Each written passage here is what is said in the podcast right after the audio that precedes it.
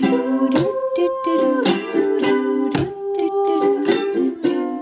uplifter is a compelling leader who tries to breathe life and hope into people around them, who listen and care and guide and help, whose way of being in the world inspires, who uplifts with humor and understanding, who leads by example, don't judge, vulnerable, bold determination, who are here to create a better world, who can learn and teach, who encourages you, who shines their light to lead other people, who uses their best self in order to help others. I found the life that I liked and I worked toward that. We are all uplifters. Mwah, big love. Welcome to the Uplifters podcast. I'm Aranza Savas, and today I'm downright giddy to talk about death with Rebecca Soffer, the co-founder of Modern Loss. You've heard about Modern Loss on earlier episodes on this beautiful journey through loss and grief over the last five weeks. What Modern Loss does is look for creative, meaningful, encouraging ways to offer content and community to address the long arc of grief. She is also the author of the best-selling Modern Loss Handbook, an interactive guide to moving through grief and building your resilience, which of course Gayle King named a favorite book of 2022, naturally. And Rebecca is also the co-author of the book Modern Loss, Candid Conversation about Grief. Beginners welcome. Thank you. We need our place. Rebecca's writing has appeared in so many places, including New York Times, Time, Glamour, NBC. She's spoken on loss and resilience around the world. And maybe unexpectedly, but really importantly, we're going to talk about the joy and the humor that can be found across the long arc of loss and some ideas that we can use to creatively and intentionally build resilience on that long journey. Rebecca, thank you for being here.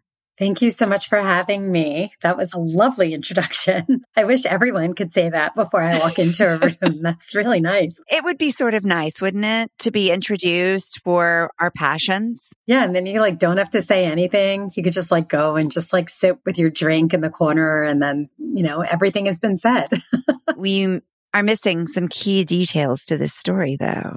So I don't imagine you or any young woman starts out her life dreaming of becoming an expert and a guide through loss and resilience. Yeah, I would gather that you are correct in that assumption. There may be. I mean, like, look at Beetlejuice. Look at Winona Ryder's character. She was pretty connected to death and grief and all that. But I wasn't like her. And probably like many young people, I didn't grow up even knowing that you could have a career or carve out some sort of meaningful path working with grief and loss communities. You know, I wanted to be a journalist and then I wanted to be a political satire producer. And I also wanted to be an intergalactic DJ, which, you know, sadly I I mean, there is still hope. I mean, actually, that's the thing that might actually come true more than any of these dreams. But I started out my career after getting my graduate degree from Columbia Journalism School by working for the Colbert Report. So I started post grad school working in comedy, in political satire, because one of the reasons that I love Stephen, I mean, everyone loves Stephen and The Daily Show is because they manage to convey important information in ways in which you will absorb that information and you won't like turn off the TV or zone out or go running for the hills and never come back. Yeah. I was really drawn to that way of telling stories and telling important stories. And, you know, I'm a little weird. I was having a blast and I really felt like I was starting to cook with gas in my life. I had just turned 30. I'd been there for a couple of years by then. I was a field producer and my mom died. Bam. I went on vacation with my parents camping in upstate New York and Lake George. That was kind of our place. I'm originally from Philadelphia. And I'm an only child between my mom and dad. And that night, after they dropped me off in my disgusting camping gear, we'd been, you know, on an island for like five or six days in the middle of a 32 mile long lake with, with no running water. I was smelling ripe. I hugged my mom. I kissed her. She dropped me off. Uh, she used the bathroom. I was going to see her a few days later down in Philly for a family wedding. And instead, a few days later, I was putting her into the ground because she died between leaving me and getting safely home. It was terrible and traumatizing and all of the things that somebody would assume that going through something like that would be. My dad was in the car with her.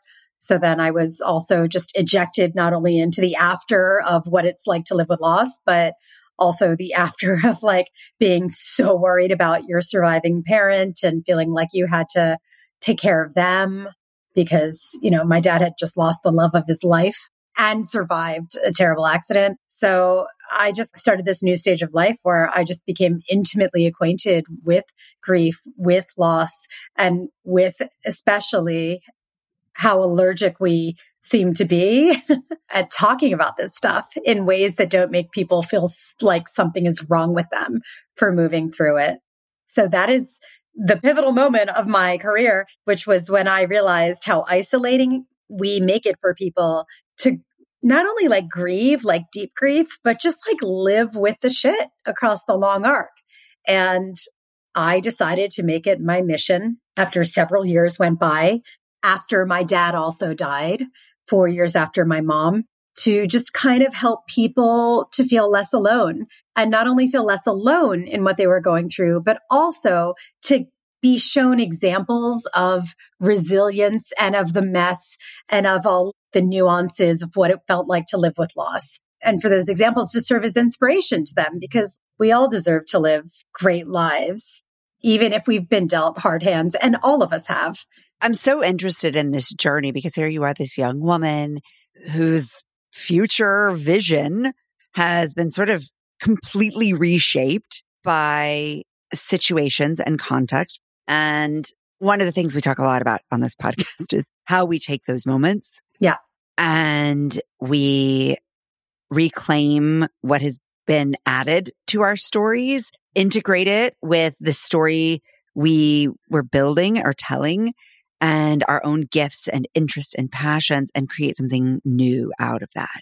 Would you remember the moment after that when you started to come out and try to create something out of these tragic moments? I don't remember like what I was wearing. I do know that Grey's Anatomy was probably on the air because it's been on the air for like a hundred years. So some moment in time over the course of the Grey's Anatomy series arc, I had this realization. It was pretty soon after my mom died because keep in mind, I was very much in the build mode of my life. I was 30. I was single. I wanted to do all the things. I, you know, 30, yes, I get it. It's like, oh, you're 30. But like, you know, in New York, 30 is like 21. And I had also just gone to grad school a couple years beforehand. So I really felt like I was embarking upon my career of choice and I was building on that. And I'd just gotten promoted and I was navigating social life and trying to get a dog and all that stuff. And then all of a sudden, bam, I also had to navigate enormous loss.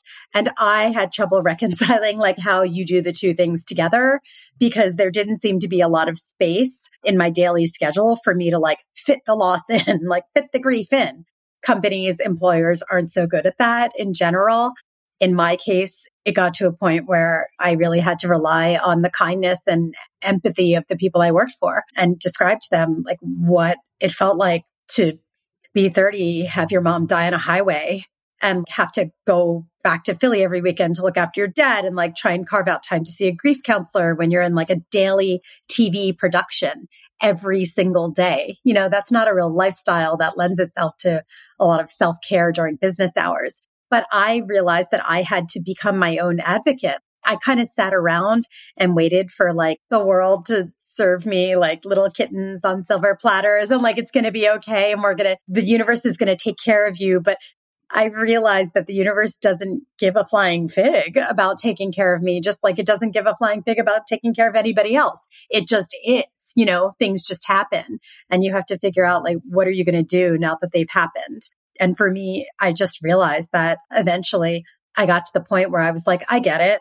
I've tried the things that everyone says they're sure I should do. Like everyone was totally sure that I should go back to work and, you know, and keep myself busy or that I should take a leave from work and like go to a hilltop or that I should try and date because that would be hopeful or that I should definitely not date because I'm in a really hard time. Everyone had their own opinion of what I should do. in the depths of my grief. And I started by listening to them because I was just so desperate for guidance. And eventually I realized, oh, I get it. Only I know what I should be doing for myself. And also the version of me at 12 p.m. today has no idea what the version of me at 2 p.m. tomorrow is going to need because grief is such a strict mistress and it revels in sneak attacks and it shifts and ebbs and flows. And one day you might feel like you're out of your mind and just need to remove yourself from society completely. And another day you might feel like you need to be surrounded by all the people in the world. That's just the way it is. I think I relatively quickly had the idea, wouldn't it be so great if I had guidance from other people who could show me instead of telling me it's going to be okay. It takes a year. Oh, you should go to work. No, no, no. Show me what you've done. Show me what worked for you. Show me how you've changed and also show me that it's going to get better, but also make me feel seen in the reality that this stuff is hard no matter what forevermore. Make me feel less alone in this mess. I just was like, okay, I think this modern loss idea, I think it's something I can do as a writer and a producer, a publisher, and also just like someone who understands how to convene communities and also convey maybe sometimes boring, maybe sometimes scary, overwhelming information in tones that are comfortable to people because that is what you do when you work in comedy and satire. Yeah. You talk about wars, you talk about politics, you talk about like crazy shit that's going on. You talk about boring things like weird economic things. But by the end of the show, your audience members have learned something. It's like you trick them into learning. And that is kind of what I wanted to do with the topics of grief and loss. I wanted to trick people into like coming into these warm waters of conversation and have them realize like, oh my God, oh, wait, it's like totally fine in here. Like it's not scary. The worst has already happened. This is fine. In fact, it feels really good to have a forum and a community to talk about this stuff. I feel better now. So what are you saying to allow people to access that emotional connection in a way that doesn't hurt? Well, I think that I'm saying, I think I'm just like being really honest with people. I've written two books. I co-founded this site with um, my good friend Gabby Birkner 10 years ago. I've done lots of live events, a lot of live storytelling events, grief comedy events. I speak at companies, I speak at nonprofits, etc. The through line is that I am very upfront that like when someone says like, oh, it's re- grief expert, Rebecca Soffer, I'm no more of an expert than like you are, but I'm just as much of an expert as you are. Mm-hmm the message that I want to get across more than anything is that grief is not a pathology. Mm. It's not an illness. It's not anything that has any cure. I mean, it doesn't have a treat. It doesn't have a vaccine or like a Paxlovid. It's just like a thing that you have to move through. And it's also the most universal thing that anybody can go through. Okay, fine. In addition to being born and dying. Right. Great. Every single one of us is going to experience grief if we care about anything. Some of us experience profound loss a lot earlier than others and a lot more unexpectedly than others, but we're all going to go through it. What I want people to realize right away is that it's messy and that there's no such thing as a linear progression and that there's also no such thing as a binary experience in grief. It's never over. There's never closure. Mm-hmm. People are like, I got over, like, I'm trying to get over my grief. You know, I get it. I understand what you're saying, but like that's never going to happen. And I say that not to be like a Debbie Downer, but almost to be kind and hopeful to that person mm-hmm. and make them realize that like if they're still having shitty moments way down the line, guess what? That's totally normal. It's normal, you know? because you still have a living relationship with the person who died or your pet who died or what have you, because you're still alive. And the way that you regard them and remember them and want to honor them or whatever is going to shift across time as you hit different milestones in your own life. And so just, I want people to know that it's okay to feel the mess. It's okay to struggle a really long time after everybody in society seems to think you should be doing better. And while things like grief counseling and people with letters after their names can be incredibly helpful to people who are grieving, like super helpful. I think everyone should have a good grief counselor. It's not everything, you know? I think that community is what people need. And I think that the more people realize that it's a mess, it's a forever 24 7, 365 day a year thing. I want people to realize that grief is an individual experience no matter what. But when we kind of silo ourselves in the conversation and we're like, okay, I'm just going to like reserve this for like my therapist or like that one person. When we don't allow ourselves to get to a point where we're starting to share kind of communally, and I'm not saying, ah, post everything on Facebook or Twitter. I'm saying just like let it out a little bit more, you know, be a bit more open with your colleagues, your manager that you're having a hard time, you know, ask for what you need and see if you can get it. Start setting boundaries with people who aren't making you feel great or try and ask other people to pull you in a little bit more if you need to feel pulled in. Uh, the more that you do that, then you are making something that is an individual experience a much less isolating one. And I tell you, that is like the key to everything, feeling like you're not alone in it. Yes, I agree. And it's not just grief and loss. As you said, it is everything. Every experience of being a human being is easier carried if it is normalized through the lens of connection with other people who've had similar experiences. And if we allow ourselves to feel whatever dimensions of emotion we are experiencing with that. Yeah. And also, I want to say that when you feel like your burden is being divided up multiple times over and carried on many shoulders, you're going to feel so much lighter, not like, oh my God, everything's totally fine now because you have a loss, you know, and that's normal and that's awful. But you're going to feel so much later with regard to having more energy to dedicate to getting yourself what you need as opposed to spending so much of your energy trying to get some acknowledgement in your hard thing if you feel like other people are seeing you, acknowledging you there as a sounding board or somewhere to put your primal scream sometimes, or just someone you can call on a hard trigger day or whatnot, you just feel like you just have so much more energy to think about what else you can do for yourself to make yourself, you know, feel I don't want to say stronger because like we're all strong, but like you're building more coping mechanisms to put in your toolbox. Yeah, I think it's for me, it's about not burning all of my energy on hiding. It's exhausting.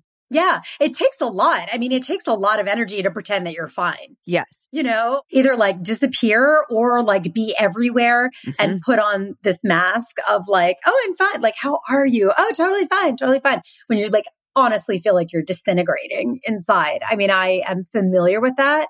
I was a Oscar level pro at that and I flamed out. My energy crashed and burned after about a year or so because I couldn't keep up with it anymore. I just needed to just let it all hang out. And it was really only when, you know, I went to dinner with a few other women who had all lost parents. And we did get to a point where we could kind of share honestly and openly. It was like the floodgates had opened and there was this emotional exhale and it was just so amazing to not have to explain. Yeah, I'm telling you about a bad date I had, but like you don't understand because it's so much more complex because it's happening against the backdrop of like a dead mom. It just felt so much better to not have to say any of that to these people because they got it. And they didn't know exactly what I was going through, but they knew what it felt like to grieve somebody notable and meaningful in their lives. Yeah.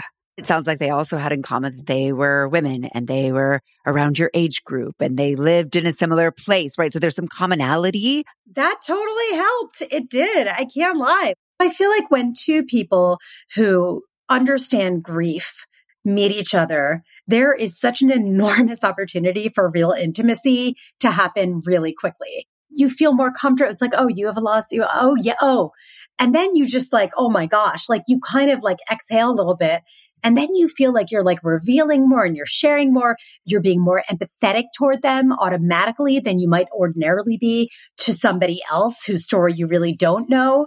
And everything on social media is like so flattened, like there's no room for nuance. Mm-hmm. And as I said before, grief is certainly not a binary thing. It's not black and white. There's all the nuance. So when you really do make connections through loss, they can be some of the most powerful, gratifying, hopeful connections that you could ever have.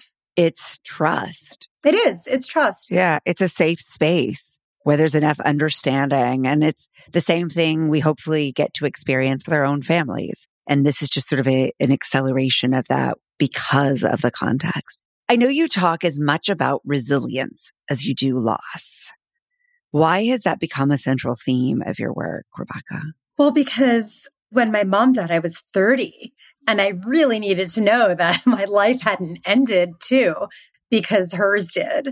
But it felt like it had because she was my person and I didn't understand the landscape of the world anymore. And she was also my witness to my childhood. And she was also the person who I kind of assumed was going to be there as I hit all of the milestones that I wanted to hit in my life. And so I guess I kind of figured out eventually that I just was going to have to mother myself somehow, which some days I pat myself on the back about and other days I fail miserably. And the resilience part was really just like in, I know it's like a buzzword, it's like a hashtag now, but what is resilience? It's the ability to level up with yourself when things get hard, when you're dealt a blow. How can you recover from that? And I'm not talking about how quickly, like, and how can you get over it? No, no, no. It's like, how do you deal with it? How do you keep going? How do you keep going in ways that don't promote you suffering because you don't deserve to suffer? Uh-huh. Someone in your life dies. That's going to be awful, but you don't deserve to suffer for the rest of your life. You deserve to figure out how to tease some meaning from it and use that meaning to carry on and build a life where your life will can hopefully continue to expand around your grief and your grief will hopefully again i'm not a therapist i'm not like a clinician but this is the way i describe it. Hopefully your grief will turn more to loss which is something that i live with. I live with my loss but i'm not a grieving woman. Like you know i think grieving is to me it feels more not like passive but it feels like something that is taking control over me. And when I feel like I'm living with loss, it's more like it's my companion. It's always there.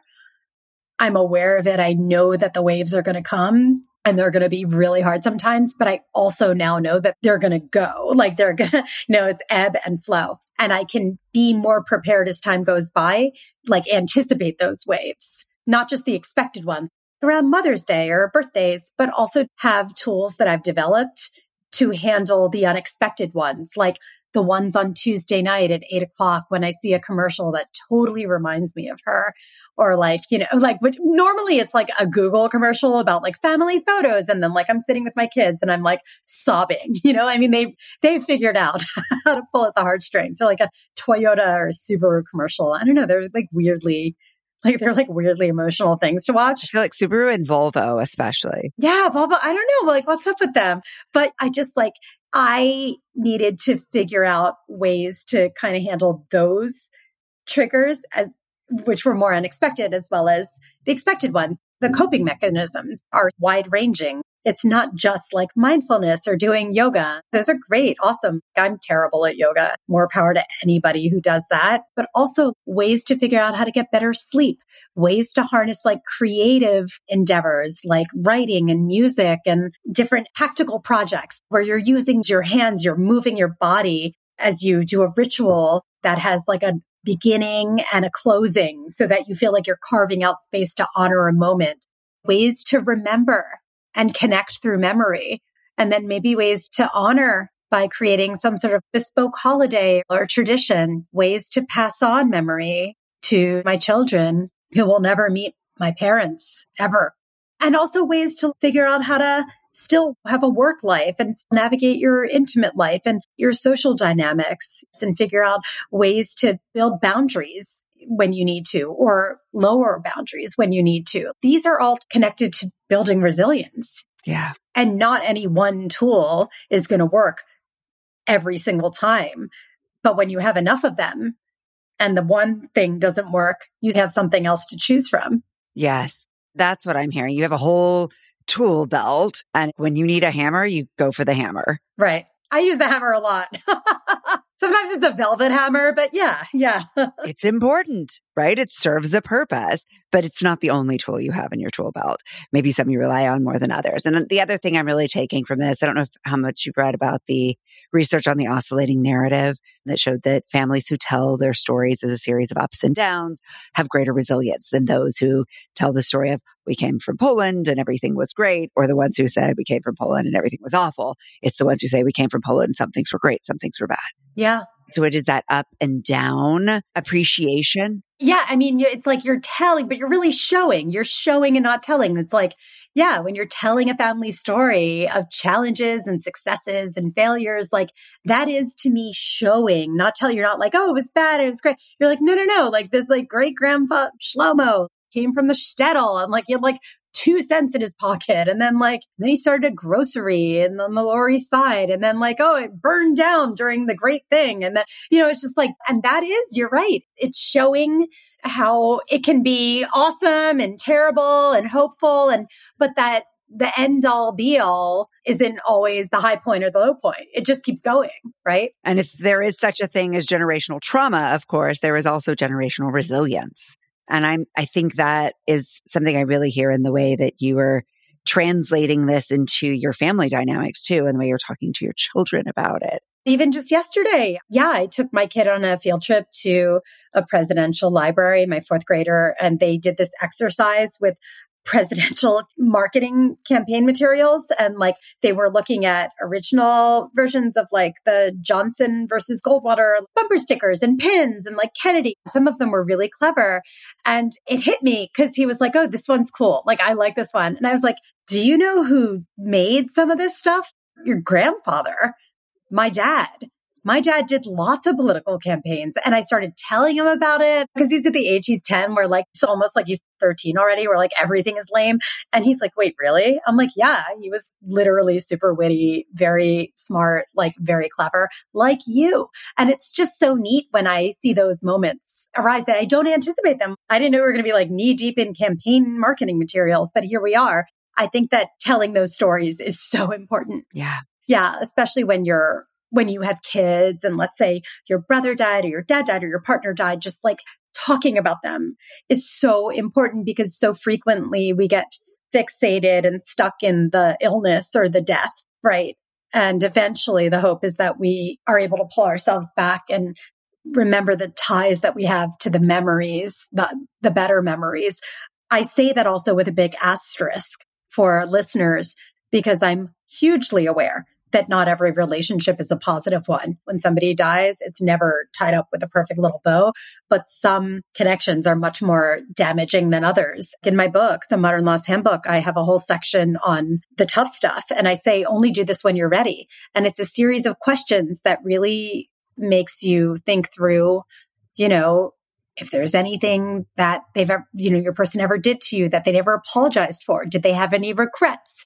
You know, do you have any? It's like really important to think through this stuff because that's stuff that like you don't realize is in you. But then when it comes to the surface, it's something that you might want to take to a mental health professional and further examine. I love that. My father died when I was 22 but I didn't have a relationship with him. I never really knew him. I had no positive associations with him. And so I definitely have always felt a very different sense of loss and I don't feel any connection to people who lose a parent. Yeah.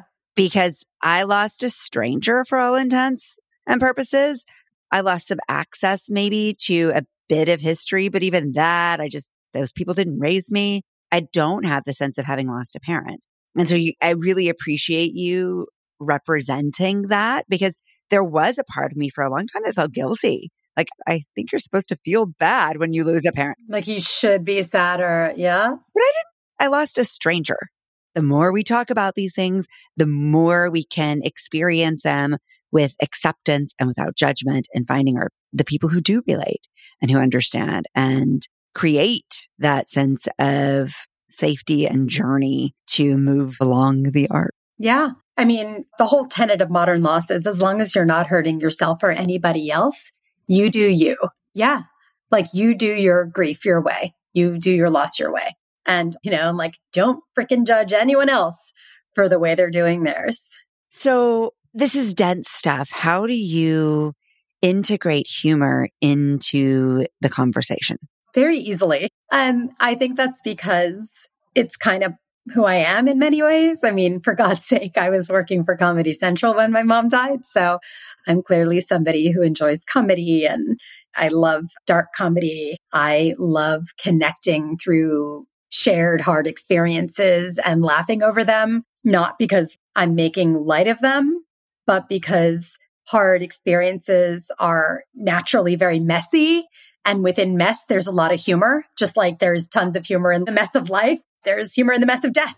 When we launched Modern Loss, we got a lot of attention right away because our tone was very unapologetic. We were very tongue in cheek. We used a lot of humor. And we always said to people, for those of you who ask, when is it okay to laugh after a death?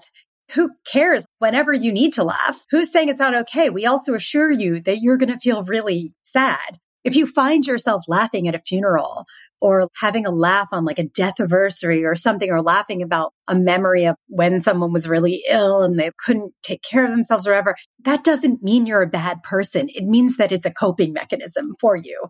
You can't always just like rend your clothes over something you don't deserve to. That means you're suffering. And I feel like when we're able to connect through humor in the wake of grief and across the arc of loss, that is when we are able to make those real deep connections with other people. Not only because humor is fun, like who doesn't love laughing? Like I can tell you so many funeral stories about my mom and my dad's funeral. And people who don't get it, they like don't know if it's okay to laugh when I tell them when I went to say like goodbye in heavy quotes to my mom in the coffin, I noticed they put the wrong shade of lipstick on her and I flipped out and I ended up taking out my lipstick and putting it on her dead body so that she didn't have to like go to all of eternity looking tacky in the wrong shade. Is that morbid? Absolutely. Like, did I ever think I was a human person capable of doing something like that? No.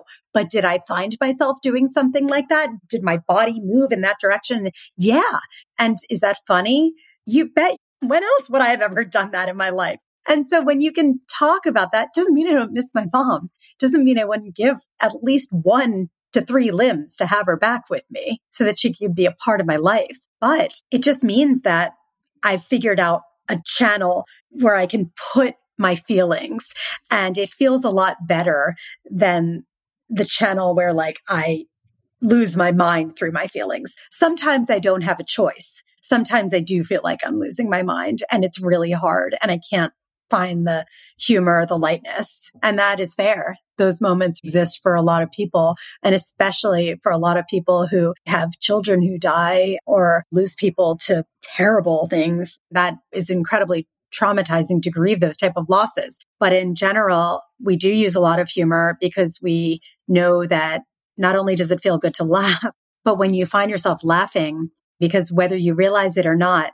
you're kind of reminding yourself that you're still in there and you're in this experience that's otherwise completely foreign to you. But when you find yourself laughing, it's like, oh, wait, I'm still me. It's like a little spark. It's still there. I'm here. I keep picturing you since the beginning of this conversation, zooming off as an intergalactic DJ. Oh my God. From your mouth to, to the universe's ears.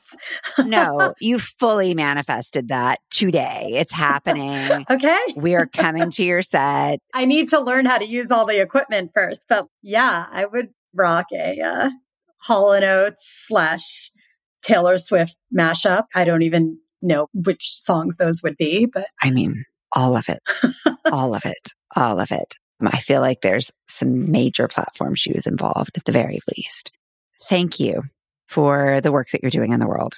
Thank you for sharing your story. And as you said, it's something we will have the opportunity to practice. And I take from this personally a reminder that when I am in those times, I get to trust the uncertainty and the mystery and the wildness of that ride as it continues. So here's to just being human. Here's to being human. Uplifters, thank you for being here. Thank you for being on this grief and loss journey with us over these last five weeks. I hope you'll tune in to the other episodes from this series where we hear from folks at the dinner party. We hear from folks who lost infants and children and the team at Now I Lay Me Down to Sleep and the team at Be Present Care who are helping people make decisions in their last days. And that collectively we find ways to still be uplifters for ourselves and for each other, even through the toughest moments. And I can't wait to come together and to connect and celebrate all of our humanness and our beauty and a safe space to be honest and raw and vulnerable and messy together on May 17 in New York City. And if you haven't gotten your tickets yet, check the show notes. They'll be there or check us out on Substack. Thank you for listening to the Uplifters podcast. If you're getting a boost from these episodes, please share them with the uplifters in your life and then join us in conversation over at the uplifterspodcast.com. Head over to Spotify, Apple Podcast, or wherever you get your podcast and like, follow, and rate our show. It'll really help us connect with more uplifters and it'll ensure you never miss one of these beautiful stories. Mwah! Big love. Painted water sunshine with rosemary and thyme. Dwelling in perplexing, though you find it vexing. Toss a star and hover, be your own best lover. Relish in a new prime, plant a tree in springtime. Dance with idle hindsight, bring the sun to twilight. Lift you up, whoa. Lift you up, whoa. Lift you up, Lift you up. Lift you up, whoa. Lift you up, whoa. Lift you up, whoa.